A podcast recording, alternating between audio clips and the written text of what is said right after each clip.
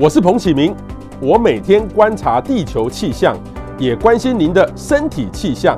欢迎收听彭博士观风向。各位雅虎 TV 的朋友，大家午安，欢迎到彭博士观风向，我是主持人彭启明。今天呢，我们非常荣幸邀请到一位最近呢突然又跑出来了，然后他的关注度非常高的，就是我们朱立伦朱市长。朱市长你好，哎，启明兄好，所有的彭博士观风向的。观众朋友，大家好。好，朱市长，其实以前呢，我还是喜欢叫你朱市长。对，我们是老朋友了。对，因为我觉得主席很像离我们很远很遥远，很遥远。但是市长呢，其实你应该可以叫我朱立伦就好了。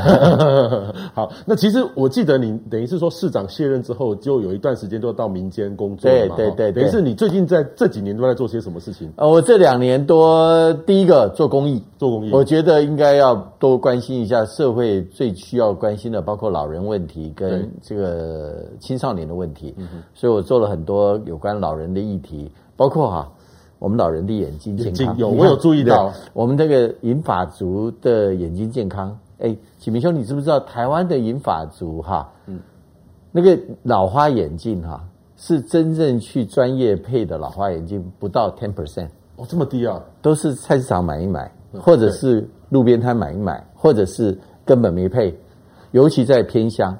所以我就是做这一个照顾我们老人的眼睛健康，在台湾的全地各地，尤其是偏乡，都是免费的帮老人配老花眼镜。那已经其实最重要的目的不是免费配眼镜，最重要是帮他们检查眼睛健康。啊，发觉好多哦，好多白内障，好多青光眼，好多黄斑部病变，就可以用健保来帮他们医疗嘛。那这个是也是让老人真正有一副。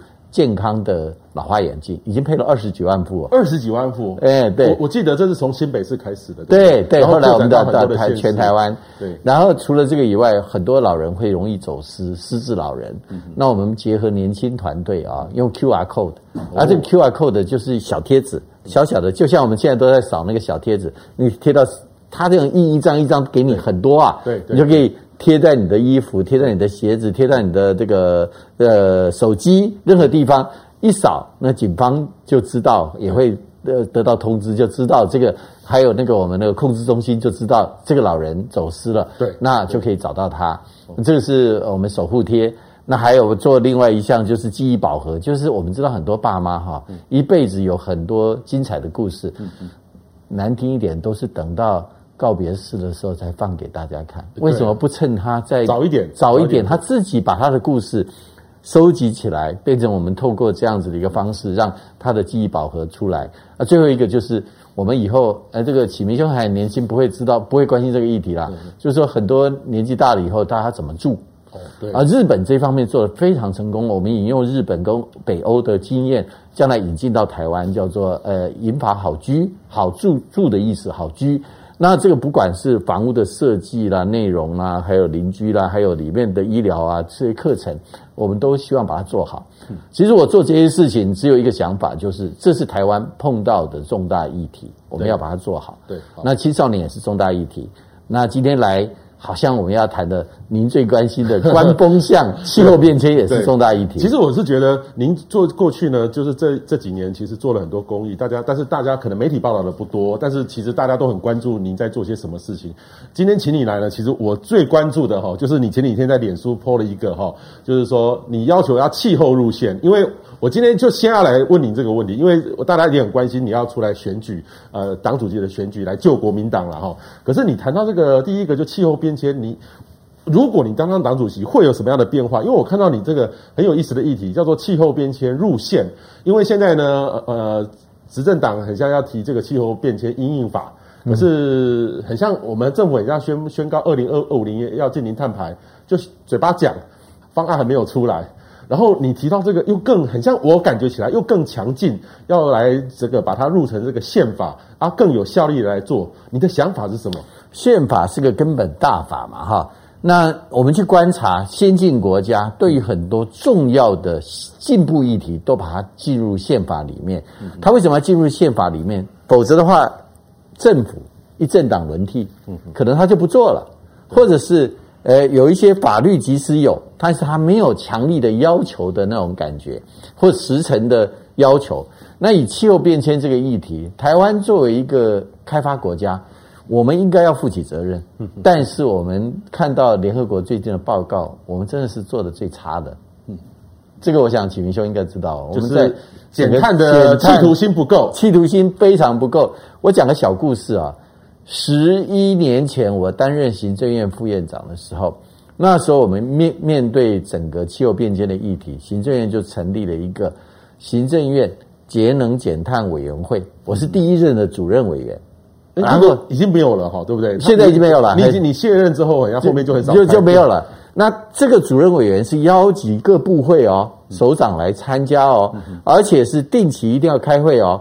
那开会的议题，有人说它是针对能源政策吗？还是针对发电？我说 no no no，那只是里面的十分之一、十二分之一，它还包括譬如说交通，我们要用的这些道路的车辆要怎么样去定定产业政策。配合整个气候变迁，我们以后要发展哪一种产业？哪一些高污染的、高耗能的会被取代，或者是怎么去调整？还有连公共建设，我们这个道路要怎么样的让它节能，让它排碳能够减少？农业政策，你比如说畜牧，或者是这个很多的这一些养殖，会不会造成高污染或者高排碳？我们每一件事情都讨论了，而定定的时程。很可惜，政党轮替之后就不见了。嗯哼，我我举这个例子，所以我才会说一定要把气候变迁入线，嗯、否则台湾在二零三零年的碳中和，不好意思，我今天直接问，你相信吗？彭博士，你相信吗？呃，二零五零年要碳中和，那没有二零三零碳中和，是二零五零是零排放。对对对，其实真的有一很难很难。然后加上说，整个整个我们台湾又必须要靠 ICT 产业，它用用到很多的电，所以相对之下，对这个东西哈不超前、不积极的做是不行的。所以这也是呃，说真话，这是一个我们这一代的责任，也是对下一代的一个负责任的做法。嗯，那大家都混啊，就是说，反正譬如说混的意思，就是说，假设了啊，现每一个总统就讲说，哦，反正我做到二零二四年，那交给交给下面。那下面的人就说：“我只要能撑撑过就好。”那永远我们就达不到整个国际对气候变迁的这些种种要求。那最后负起责任的，或负起这个要负这个呃所有全世界给我们的惩罚，或者是经济上的惩罚、碳税的惩罚。就是我们的下一代啊，嗯嗯，也许不会在我们这一代，下一代一定会碰到。所以有人说，这个对 GDP 的冲击至少百分之六以上，很多人都不去关心这个议题。嗯嗯嗯，哇，这个市长这几年就突然丢出这个议题，我觉得是蛮让我们有不一样的想法的，比现在的这个呃法哈还要来。因为我自我自己觉得说，有法了之后，它还是必须要有预算，要规定，要有一个单位来做。但是有一个现。宪宪法的一条对于气候变迁这个入入入宪以后，就变成所有相关的法律我们都要设置，对，那所有的进程都要按照这个限制来。我觉得就变成不是你是民进党，你是国民党，或是你是哪一个政党就可以逃避的，大家都不能逃避。嗯哼，啊，宪法是大家都要遵守的。OK，好，那第二个呢，就是早教哈。其实各位都知道，年底有一个公投哈，就是针对这个潘宗正老师他领衔的这个早教的议题。呃，其实这个早教的议题哈，我自己有发现到很多年轻大学生，基本上哈都对这个都非常的保护。对，我们这个年代哈，说真的，有时候我们都会呃，如果要有一点点破坏，可能有一点点接受。我们我们这个年纪的的的的的同的这一般的年轻人就觉得说，不可能没有一点点破坏，对对，一点点。但是问题是说，就潘老师来说，就是不行。他因为他有他的逻辑啦。可是我发现年轻世代。他们就非常强的意愿，就是说要把这个早教保留下来。然后你也当过桃园县的县长，嗯、你如何看这个议题？如果你当选国民党党主席，如何来解决这个早教的问题？其实应该这样讲，启明兄，早教这个议题是二十年来台湾对环保概念的一个变化了。变化。你问二十年前，大家就说：“哎，赶快赶快做这样的接收站。”二十年前啊，嗯、然后二十年前甚至还要把那个地方开发成为一个工业港，后来就废掉了。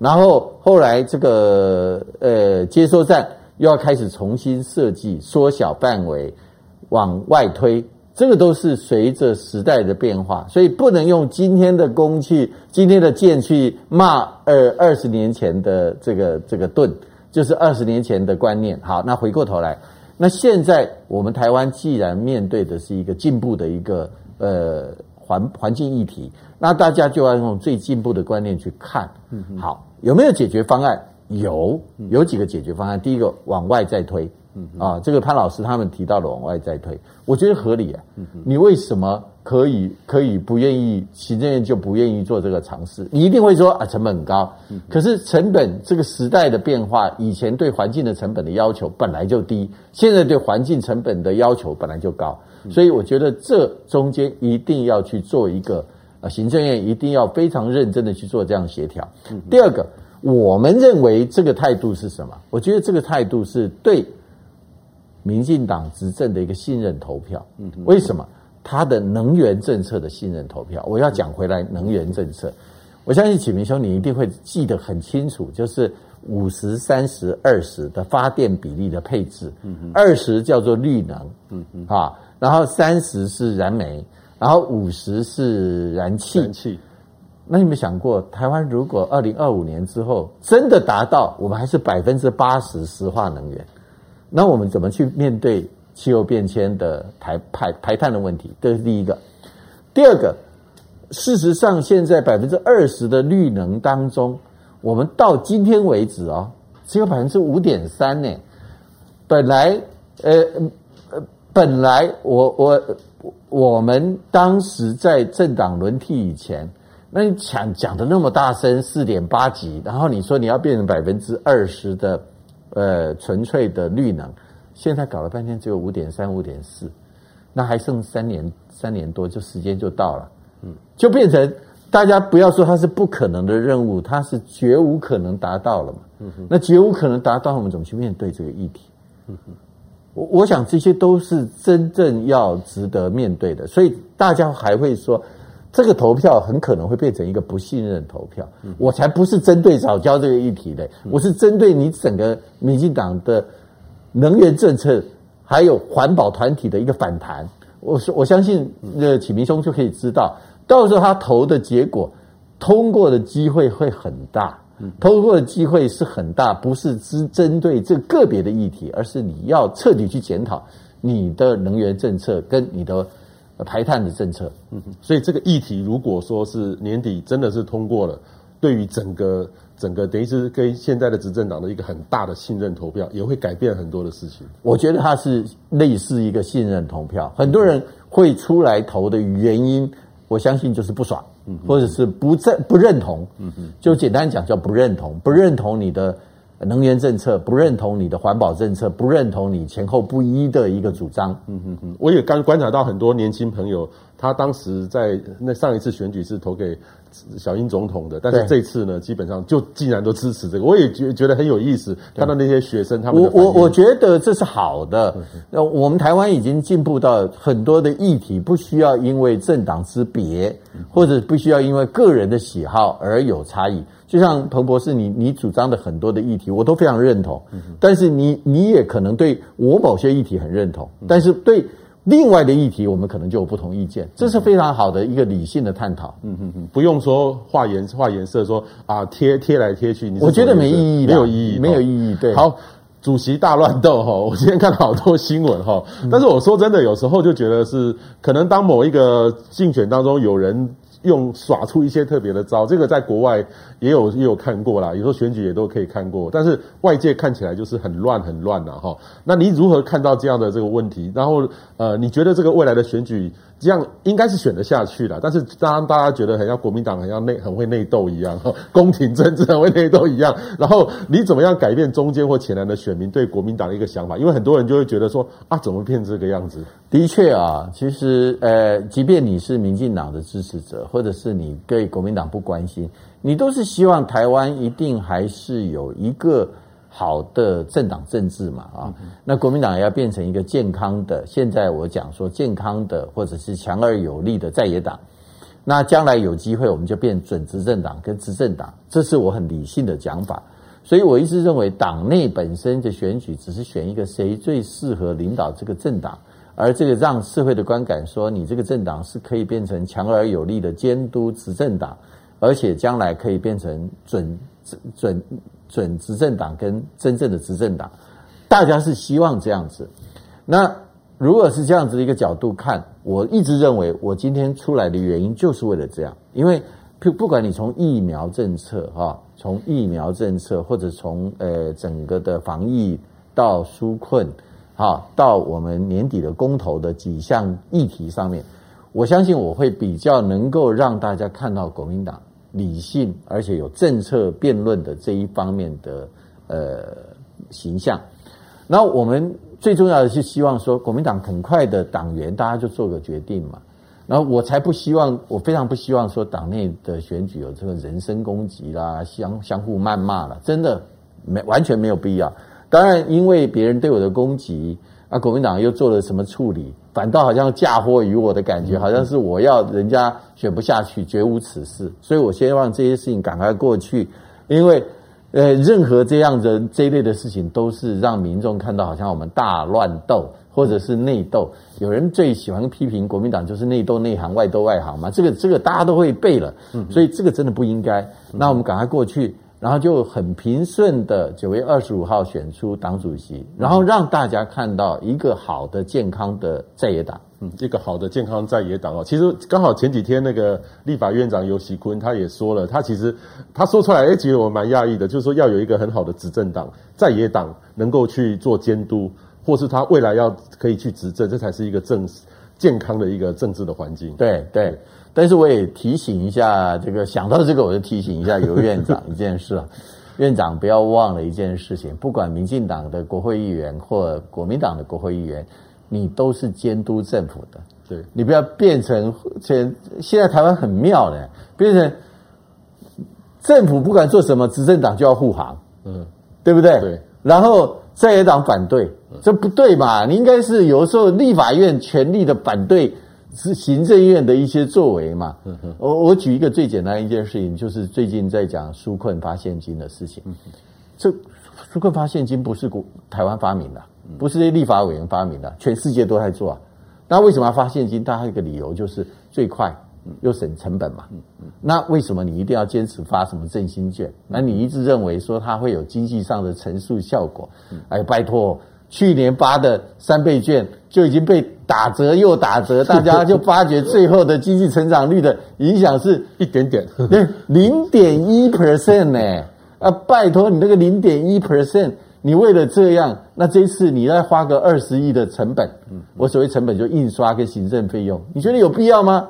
那你就你要既然要给大家五千块，你就发现金，那变成民进党的委员就。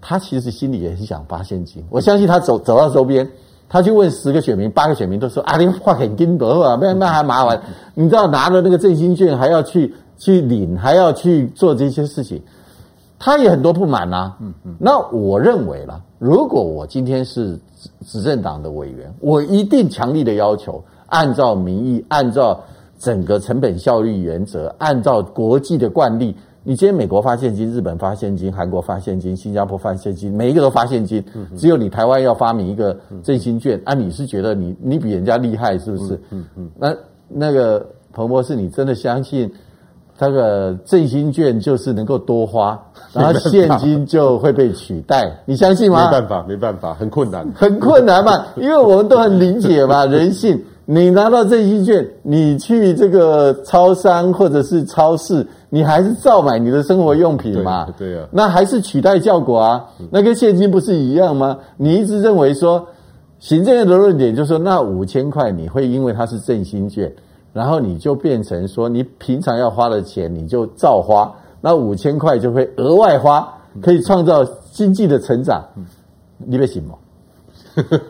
很有意思。好，接下来呢，就是说两岸的论述哈。其实国民党这几年很像有一点被困在这个两岸的论述，想要提出一个更好的说法，但是又。走不出来原来的脱球的原来的格局，然后对岸呢也对台湾的力道越来越大力，反而让这个执政党有更好的这个说说法。我觉得在国民党论述里面，就我们很中间人就看不懂未来会怎么走，但是我们也很担心两岸的这种和平哦，或等于受到一个破坏，对台湾也不利哦。等于说我们也不希望说。被被统一，也不希望说两个又很很争端，对大家都很不好。呃，我们然后另外一个就是年轻人的认同，就三个问题：两岸的论述，然后年轻人认同，还有对美关系。有时候我们就看得出，很像国民党要跟着民进党在走，可是很像又走又走不回来，然后又变成变成说整个等于是就歪掉的感觉，然后就没有办法得到很大的认同。如果您是当当选党主席的话，你怎么样改变这些的现在的现况？我虽然讲了一些话，可能是对党员讲的，可是我在这边还是可以跟观众朋友讲。我说第一个，中华民国是国民党创建的，孙中山国国民党创建的，所以我们要最捍卫中华民国，我们要最保卫中华民国。不管你谁要伤害中华民国，我们一定要保卫它。第二个，我们执政的过程当中，民进党老是在那边挑那个这个这个过去白色恐怖或戒严时代，我会说你为什么不讲蒋经国时代？最最著名的，我们重要的十大建设，或新竹科学园区，或者是台积电护国神山，这个总可以讲吧？这个护国神山台积电不是那时候蒋经国当总统，然后孙运璇当院长，李国鼎先生去请张忠谋回来，然后在竹科创立了竹科，然后做了台积电。当时的钱也是行政院出的啊，也是国民党也有出钱呐、啊，来共同创立台积电。我要用从这个角度看。是爱台湾的嘛？你不爱台湾，你做这些事情做什么？所以最爱台湾嘛。第三个，我们宪法里面或者是我们党的党章里面，第一个就是坚持民主自由均富嘛。那你如果没有坚持民主自由，那我们跟对岸有什么差异？所以就是因为我们坚持民主自由，所以任何违反民主自由的事情，我们都要立场很很鲜明。好，那就回过头来讲两岸关系，两岸关系。如果永远要搞所谓的抗中保台啊，就是反中去中、抗中保台，那就变成政治诉求。我觉得那个对台湾绝对不利。台湾跟大陆隔一个台湾海峡，两岸的经贸关系这么的多，百分之四十三啊是贸易依存度，然后这么大的一个金额，然后这么多的台商、台台商、台干。还有台胞、台生，我相信启明兄，你相不相信？台湾在跟大陆，就是中国大陆里面工作相关的人，大概有上百万。嗯嗯，有这个是有。那这么这样子，你不是希望两岸要和平吗？那两岸和平就是我们坚持我们自己的立场，两岸和平嘛。那你去用抗中保台去去制造对立，有任何好处？我不知道。我我至少我的了解是我不知道，但是你不能失掉我们的立场，失掉我们立场就是牺牲中华民国或牺牲爱台湾的立场，牺牲民主自由的立场。如国民党如果坚持我刚刚讲的那三个原则，然后又希望两岸和平，不失去我们自我的立场的话，我们就找到了我们的 niche market。这个 niche market 是不是就是我们的利基点？我们不是靠着抗中保台，我们不是要反中去获得我们的政治利益。那有人说，那你的两岸的立场最重要是绝大多数人最希望的就是维持现状，两岸和平，维持现状。我国民党如果能够做得到推动这些事情，你就会加分嘛。那我们现在是在野党，我们也不能谈任何的协定啊，我们不能谈任何的的的的协这个是什么协议啊，都不可能啊。那我们可以做一些社会力的交流。我一直认为停摆绝对不是好事啊。你说两岸经贸关系这么这么多，那你经贸的一些论坛呐、交流是很正常的，文化的交流、宗教的交流、学术的交流。哦，刚刚在讲那个气候变迁，我觉得大陆中国大陆气候变迁这方面做的还可以啊，从上而下下令，二零六零年他们做的很好哎。那我们为什么不能够跟他们一起探讨这个议题，做学术的方面的交流呢？体育的交流你能不做吗？明年我就讲一个最具体，明年，呃，北京冬奥、杭州亚运、四大运都在对岸举办。那你如果两边还是那种好像每天那种要要抬杠，要要要要一副要要打起来的样子，不可能嘛？我们选手一定要去参加比赛嘛。那我们如果疫情许可的话，我们更多的啦啦队、更多的这个亲友团都去，我觉得交流就是好事。当大家交流多了。那个互信基础就累积了，相互尊重感就提升了。不要像现在，好像动辄哈，每天好像就好像那种那种这样，好像好像那种剑拔弩张，要准备开战的样子。完全不必要。我觉得大家就会觉得说，哎，那你国民党的主张合理啊，我们是六大社会力啊，我要把这些社会力的交流，不管是经贸交流、宗教文化，或者是体育或学术，哈，我们城市的交流，城市的交流让城市相互学习啊。我们他们对于高龄化，他们做了哪些？他们对于少子化，他们做了哪些？或者是他们对于教育哪些推动值得我们学习的英语教育或国际教育？我们这些交流，我觉得都是好事。嗯哼，不要不要因为意识形态这么这么大的一个中国在你旁边，中国大陆在你旁边，然后你拒绝交流，像就像现在，好像交流就变成形成禁忌。嗯哼，大可不必。对岸也会来变成禁忌，我们去好像也是禁忌。当我们愿意去，当我们去，譬如说体育交流很好的话，我们这边办活动就邀他们来、嗯、来参加我们体育交流嘛。嗯、啊，经贸经贸有太多了啦，太多的议题啦，譬如说，哎，很多科技的一些产业啊，有什么什么研讨会啦，或面对未来 AI 世代，我们两边能够有什么合作啊？你总是希望，譬如说，你有人甚至讲到说。美中因为竞争的关系或竞合的关系，现在供应链也越来越不一样。嗯，那台湾不能赌一边吧？对对对。你你你说我都赌美国的供应链，那美国占我们的贸易贸易的比例只有百分之十几，嗯，那对岸是占百分之四十几，那两边丢一个我们都很惨。嗯嗯，所以我们两边供应链都要，这个是很具体务实的，也是台湾所有年轻世代将来。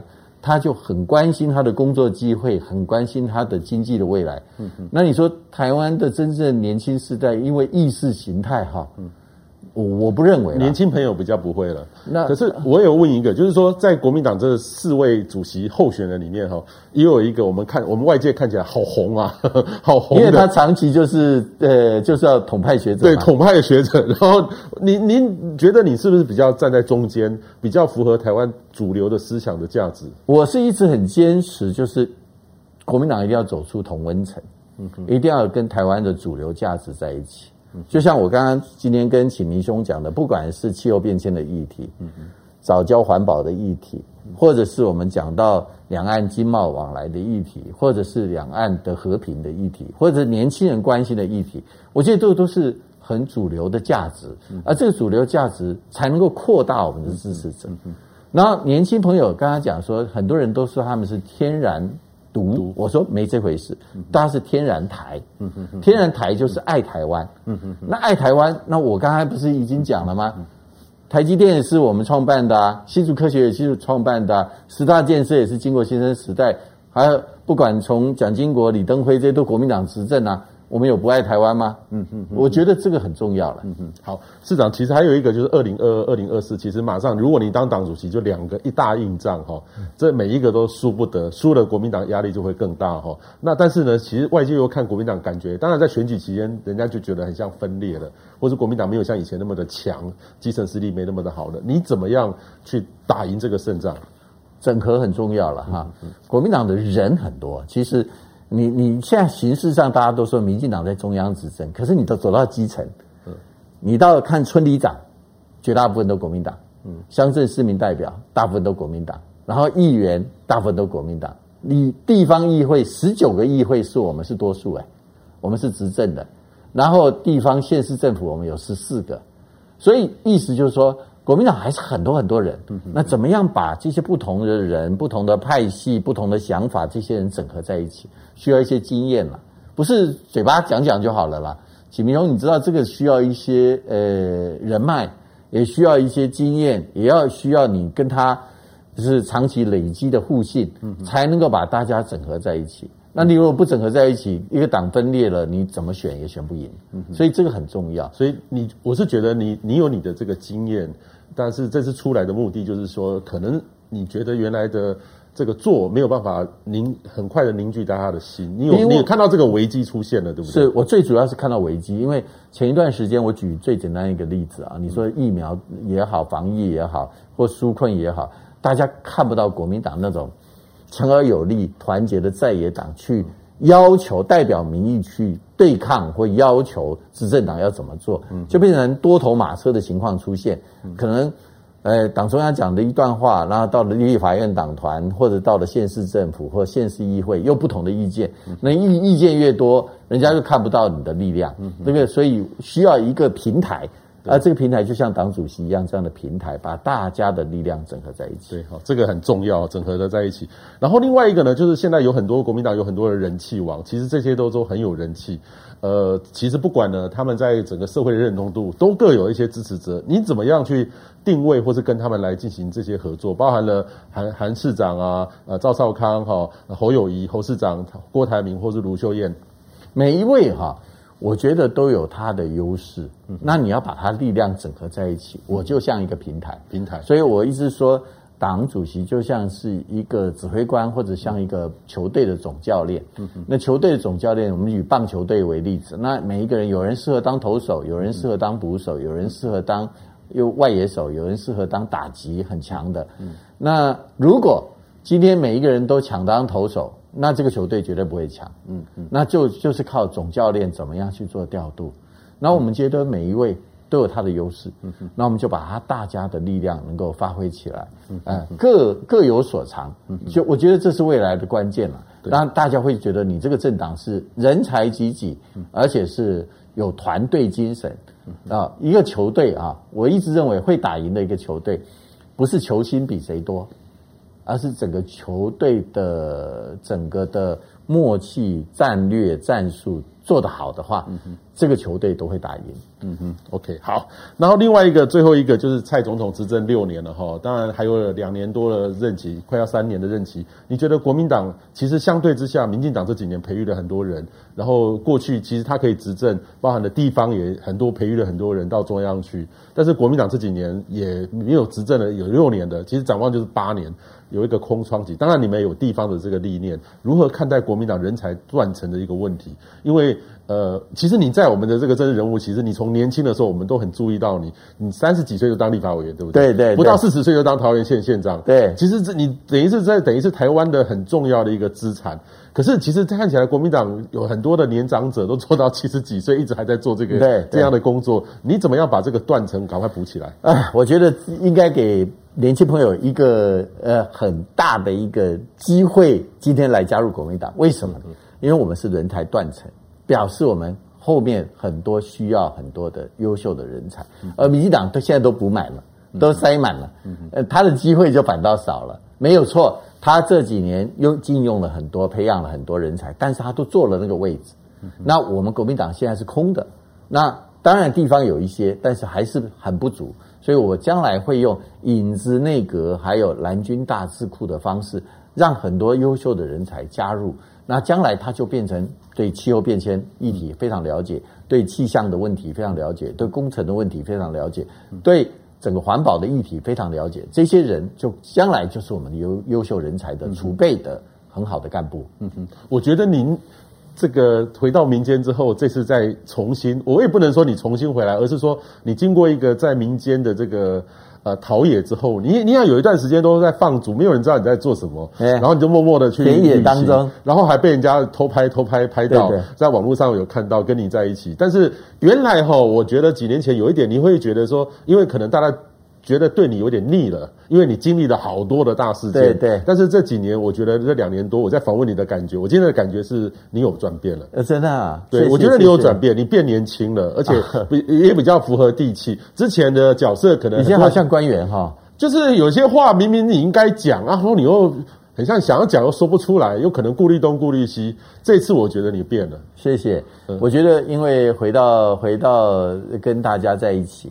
而且回到校园嘛，那你教书的人就是本来就是什么话都可以讲。然后还有一件事情就是，我现在不是市长，我不是什么县长，我不是副院长，不是什么。我自己就是朱立伦，我觉得回到朱立伦是最自在的。嗯哼哼，也祝福你，如果这个有朝一日你当上党主席，也机会当上执政党或者在野党的主席，其实也可以用这样的态度持续来服务台湾。好，谢谢，祝福你，谢谢，谢谢，谢谢，谢谢，谢谢，祝福大家，谢谢。